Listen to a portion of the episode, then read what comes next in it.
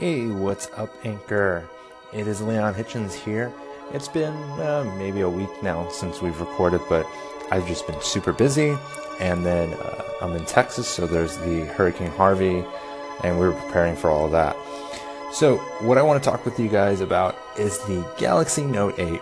Samsung announced the next version of it, the Note 8. Uh, so, last year's Note 7, uh, well, it's caught on fire and it exploded they had the recalls and everything, and everyone didn't know if Samsung was gonna revive the Note brand. Everyone said yes, but some people were like, eh, I don't know, it's tarnished now. But they announced the Note 8 a couple days ago. So the notable features are a 6.0 inch screen and then a dual uh, camera. So of course, every phone today has dual cameras.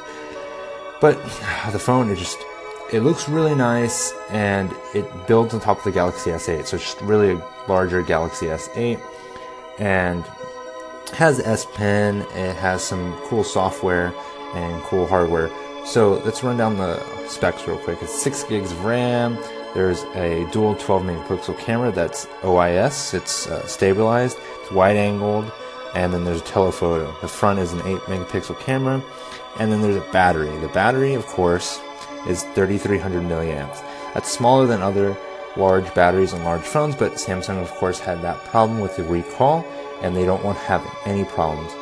As of now, it's running uh, Android Nougat. It's waterproof, dust resistant, wireless charging in there.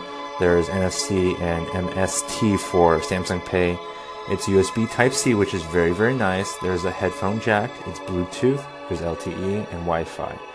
Uh, the processor is a Snapdragon 835, and I just the battery is really where I get stuck on. Samsung's clearly playing it safe here, and they don't want to go the same direction as the Note 7. But I just feel like everyone that's going for that Note 8 is going for the long battery life, the S Pen, and then the super large screen. The Galaxy S8 Plus has a large screen, great battery life, and there's no there's no possibility of that exploding. Uh, only downside there is there's no S Pen, and you don't have like the the S View case where the screen, the case actually, the flip cover, the front of it, you can see notifications, alerts, and other um, uh, messages on your screen with the flip cover over. So the the big thing that stands out to me is the dual lens camera that's um, stabilized. Both of them are stabilized. There's a wide angle and then there's a telephoto lens on there and it's the what Samsung claims is an industry first, where both sensors offered the the stabilization. The iPhone 7 Plus offers a zoom that ha- that doesn't have OIS, which is, but the primary camera still does have OIS. So the Note 8 also utilizes telephoto, so you can zoom in and you get better images. It, it's similar to what the iPhone 7 Plus does but the image stabilization will make that image look much, much better. And then there's also a bunch of like upgrades to the camera to take advantage of those two cameras. And there's little little things with the S Pen that have been upgraded. Um, hopefully, it'll get Android O, Android Oreo.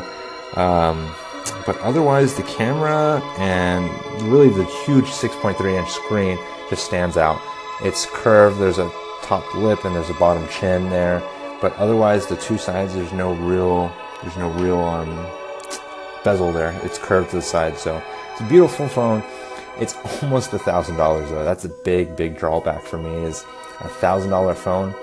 I'm not really in that, but I know the iPhone 7 will possibly be, or sorry, the iPhone 8 will possibly be a thousand dollar range, which for a phone seems a little excessive these days where the premium and uh, but I'd rather spend maybe like $600 get a Pixel or get just one of your basic iPhones. So let me know, call in, comment, just tweet me at Leon Hitchens or at GadgetSmart. Um, also check us out on gadgetsm.art. So that's GadgetSmart, gadgetsm.art. Thanks for listening, guys.